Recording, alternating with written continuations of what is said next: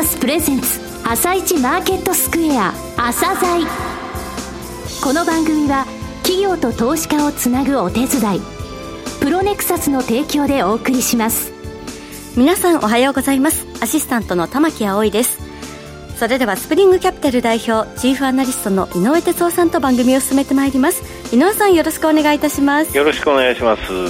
さて今日も楽しみな企業をゲストにお招きしております。今日ご紹介する企業は証券コード4476 AI クロスです。はい、AI クロスさんですね。はい。えー、テクノロジーでビジネススタイルをスマートにと、え歌われてるんですが、えー、IoT テクノロジーを駆使して、具体的には3つのサービス展開されてるんですが、えー、えー、どういうことをされているのか、その成長戦略もお聞きいただきたいんですが、はい、えー、会社設立から4年7ヶ月でスピード上場された会社です。はい。はいえ内容をじっくりお聞きください。はい。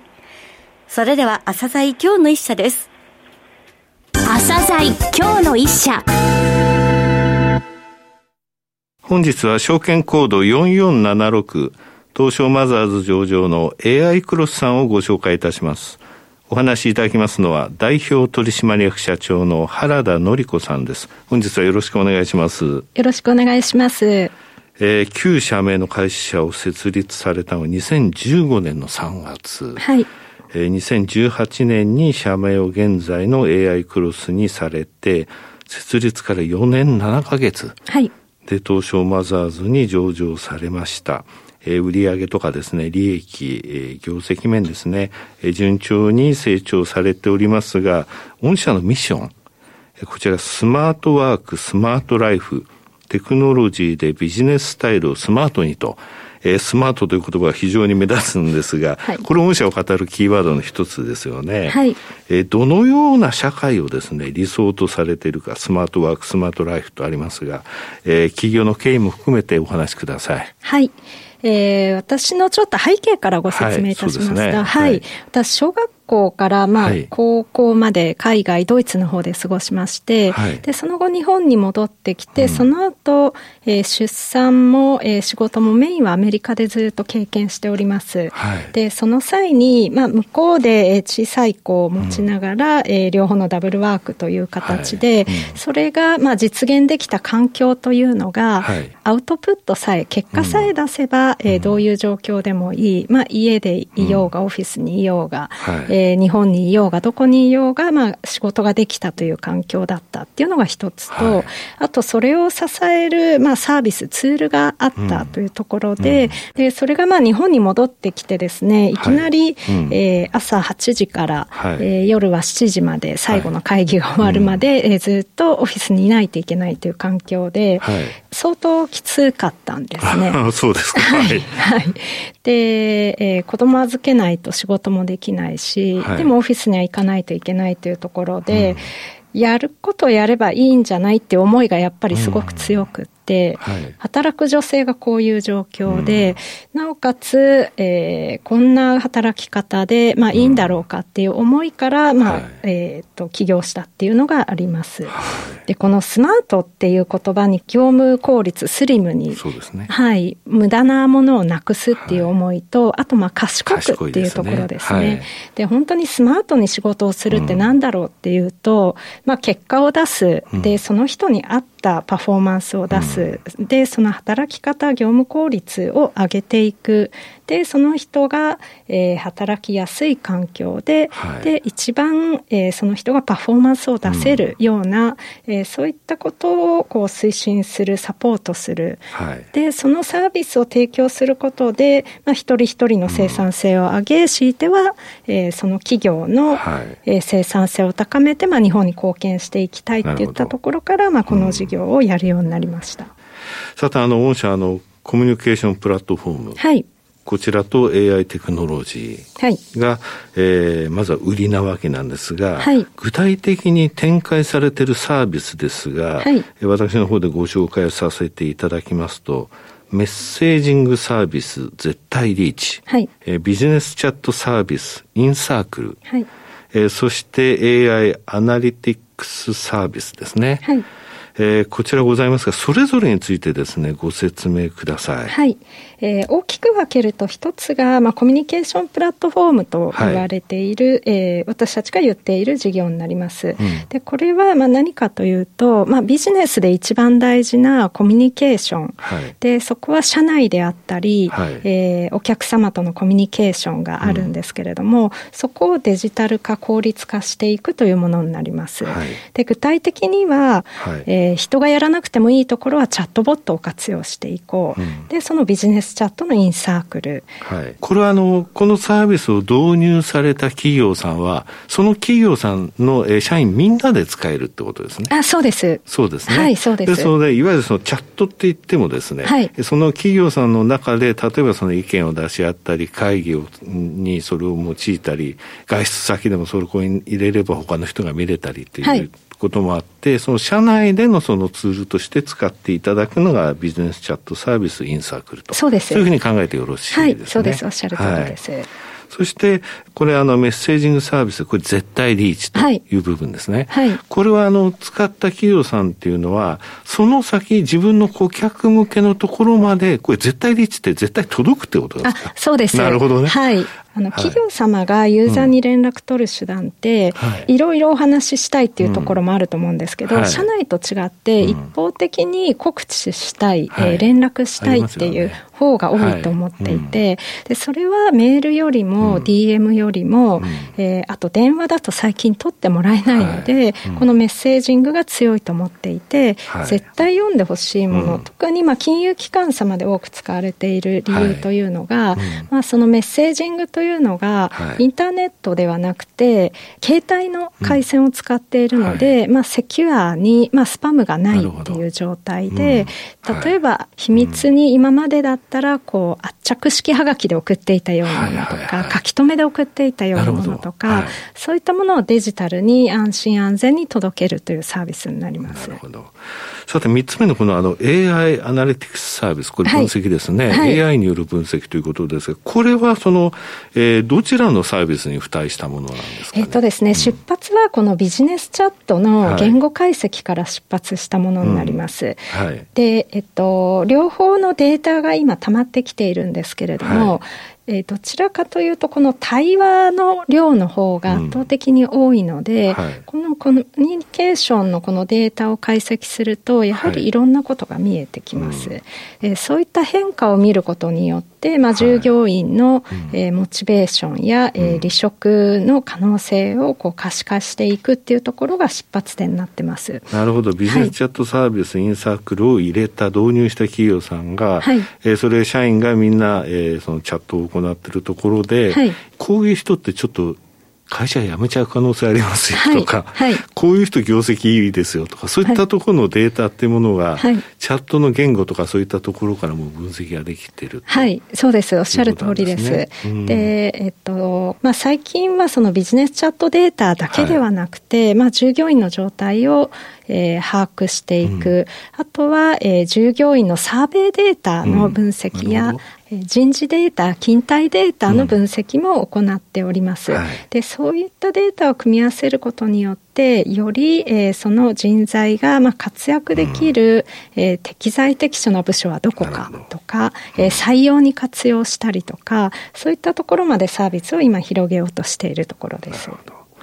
さて、業績ですね、年度別の数字を見てきましたが、順調に拡大してきてますが、好調の背景ですね。はい。社長、どういうふうにお考えになられてるか教えてください。はい。一つはですね、やはりこの市場が伸びている、はい、まあ、弊社全体のこのスマートワークのターゲット市場というのが、はい、まあ、働き方改革 ICT 市場と言われる、まあ、今後本当に全世界的に、えー、伸びていく市場、うん、特に最近このコロナ禍でですね、まあ、追い風になっている市場になります。うん、で、ここで市場が全体伸びているっていうところで、はい、えー、まあ、早くからやっているので、うん、えっと、新しい顧客が、新規顧客がどんどん順調に取れてきた。はい、で、さらには、まあ、一社一社の、えー、最初に取れてきた、こう、新規のお客様に向けてアップセル既存客の売り上げも伸びていったっていうのが、えー、これまで伸びてきた要因になります。これ取引者数見させていただきました。2015年の161社だったものがその後年度ごとに414社、1000トンで48社、1418社、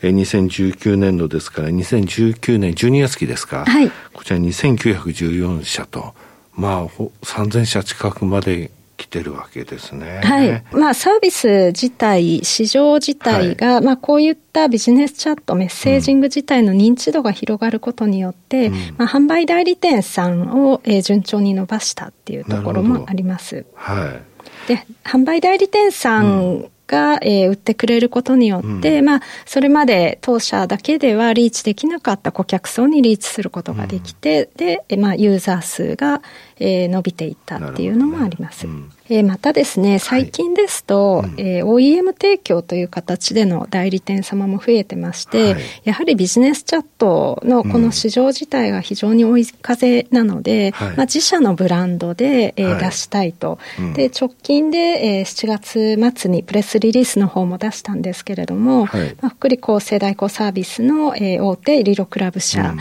えー、この会社さん向けに、まあ、ジョブトークという名前で OEM のビジネスチャットを出すことになりました。例えば、あの、フィットネスの会社さんですとか、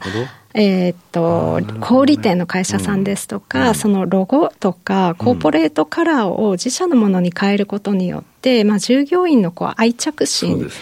を出していくっていうので、まあ、ロゴをちょっとした変えた OEM とか、こういったケースも今は増えております。なるほど。はい、はいここに今柔軟に弊社の方が対応できるっていうところも一つ大きな強みとしてありまして、まあ、サースだけではなくて、うん、えー、まあ、エサイヤーさんとか、うん、こういろんな、えー、公共事業の会社さんとか、まあ、セキュリティにこう厳しいところ、うん、えそこ向けにはオンプレミスという、まあ、サーバー納品型のシステムで提供できるっていうのと、はい、まあ、そこが非常に強みとなっているっていうのと、あとは、えー、本当にいろんな会社様がいらっしゃるので、現場の方がチャットって言われても、普段 PC ずっといじってる方たちではないので、うんはい、ただ弊社のだと、まあ、使えるっていうぐらいすごくシンプル、簡単にしている。はい、で、えー、ここが、えー、すごく評価いただいて、まあ、OEM とか、まあ、代理店とか、まあ、顧客層がこう増えているっていう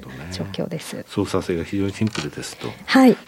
さて、あの、成長戦略ですね。はい、あと、ここ伸ばしたいとかいうのがありましたら教えてください。はい。えっ、ー、と、やはりもう今後は AI を活用した、うん、あの、サービスっていうところはもう不可欠になるので、はい、まあ、これまで貯めてきたデータをベースに、うん、えー、その上にさっきお話したような、まあ、人事領域の、はい、えー、サービスを、えー、もっと広くやっていきたいと思っております。うん、特にですね、あの、この人事、まあ、採用から、まあ、適切な配属をやることって、まあ、究極のスマートワークだと思っていて、はい、まあ、自分が一番やりたい仕事がやれるっていうことが、まあ、一番従業員の方、パフォーマンス上がるところなので、はい、そこの、まあ、適材適所で、うん、えー、いい企業とマッチングをする。で、ね、ずっと長く働いてもらえるっていったところを弊社がやる意義っていうのは非常に大きいと思ってまして、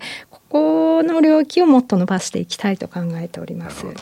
えー、最後になりましたが、リスナーに向けて一言お願いします。はい。えー、現在ですね、まあコロナ禍というところで、周りからまあ全世界的に、こう、いろいろ私たちの生活からまあ仕事まであらゆることがこう、大きな変化の波に、うん、まあ私たち囲まれてると思うんですけれども、えー、私たちがこのスマートワーク推進という意味でやれることを、この日本をもっともっと、えー、良くしていきたい。もっと各企業の業績を上げるところにまあ貢献していきたいと。で、えー、そのためにまあ変化を恐れず、どんどんチャレンジしていきたいと思っております。えー、引き続きどうぞよろしくお願いいたします。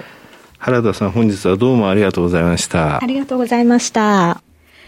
今日の一社、AI クロスをご紹介しました。さらに井上さんにお話しいただきます。はい、えー、3つのサービスですね。メッセージえー、メッセージングサービス絶対リーチ、それからビジネスチャットサービスインサークル、それから分析ですね、AI の分析、えー、最後の部分ですね、AI の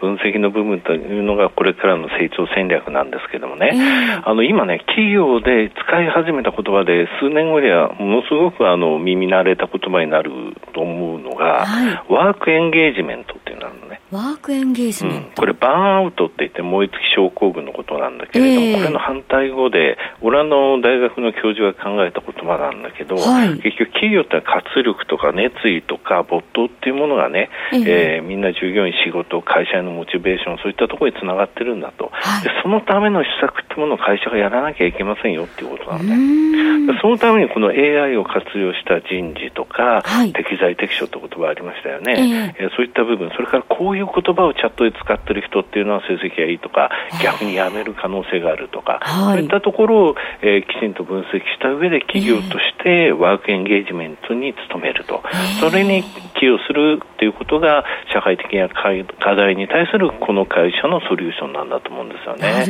非常に業績が伸びてます。はい、えー、来年以降もね、えー、またお話をお聞きしたいと思ってます。すね。楽しみにしています。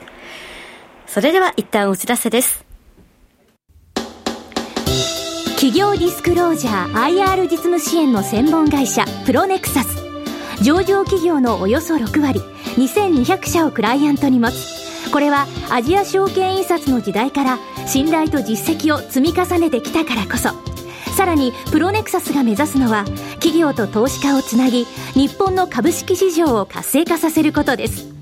プロネクサス私たちは個人投資家の皆さんを応援します。井上哲夫。今日のストラテジー。それでは井上さん、後半の解説もよろしくお願いいたします。はい、昨日ですね、はい、月曜日 GDP が出ました。はい、えー、1、3月期のね、法人企業統計のところからこの GDP に至るまでちょっとマクロをお話してきましたけれども、えー、えー、結果マイナス27.8%年率換算でね、前期ひどい数字となってしまったんですが、すね、アメリカも32.9%減。はいイギリスも60%減、うん、ドイツも30%減と、そういう状況になってるのね、はい、でこれらってみんな前期比年率を、えー、の数字なんだけども、中国だけこれ違ってね、はい、あの昨年の4、6月期とこの4、6月期でアマウントベース、金額出して、それでどれぐらいだったのってちゃんと GDP で出してるのね、はい、これね、プラス3.2なの、中国だけプラスなの。やっぱりあのきちんとね、早く、えー、抑えて、物価がね、はい、1000万人ぐらいいるんで、3週間ぐらいで全員検査して、えー、で昨日もね、あの武漢のプールでものすごいあの人が出てるのを見たけどね、えー、日本はなかなか厳しい状況に今なってるっていうのはね、あのパフォーマンスにも出ちゃってるんですけれどもね、はい、まあ1日5000人、えー、今、東京都、それぐらい検査してるみたいですが、はい5000人だとね、7年4か月かかっちゃうんでね。ないですよね。まあいや、えー、そういった中ね、やっぱり設備投資が、あの、まあ、あの、去年の4、6月期を100としてやってみると、えー、まあ結構持ってるのね。はい、これが、えー、96ぐらい。ただ個人消費は92、うん、えー、輸出は77。非常に厳しい数字なんで、輸出っていうのはね、あの輸入に対して寄与度って言われるんですが、今回 3%GDP を押し下げちゃったんで、これはあの半導体出荷額、世界の半導体出荷額に連関するんでね、えー、5G で来年半導体盛り返してくれれば、っていうところですね、そこに期待。はい、わかりました。井上さん、本日もありがとうございました。また来週もよろしくお願いいたします。この後は東京市場の寄り付きです。